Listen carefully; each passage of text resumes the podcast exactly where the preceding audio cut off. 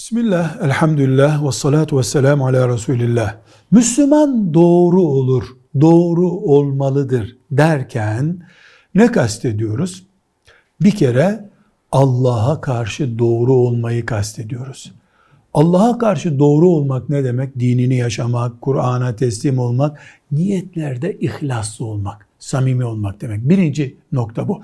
İkinci nokta insan kendisine karşı doğru olmalıdır. Kendi kendine doğru.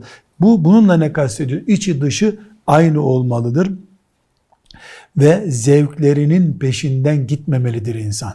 Zevklerinin peşinden giden biri kendini aldatıyordur. Kendine karşı hilekardır.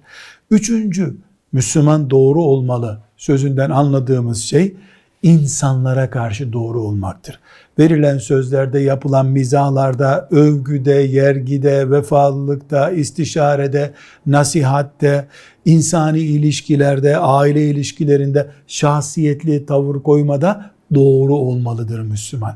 Demek ki doğruluğu biz Allah'a karşı doğruluk, kendimize karşı doğruluk, diğer insanlara karşı doğruluk olarak üç noktada ele alıyoruz. Velhamdülillahi Rabbil Alemin.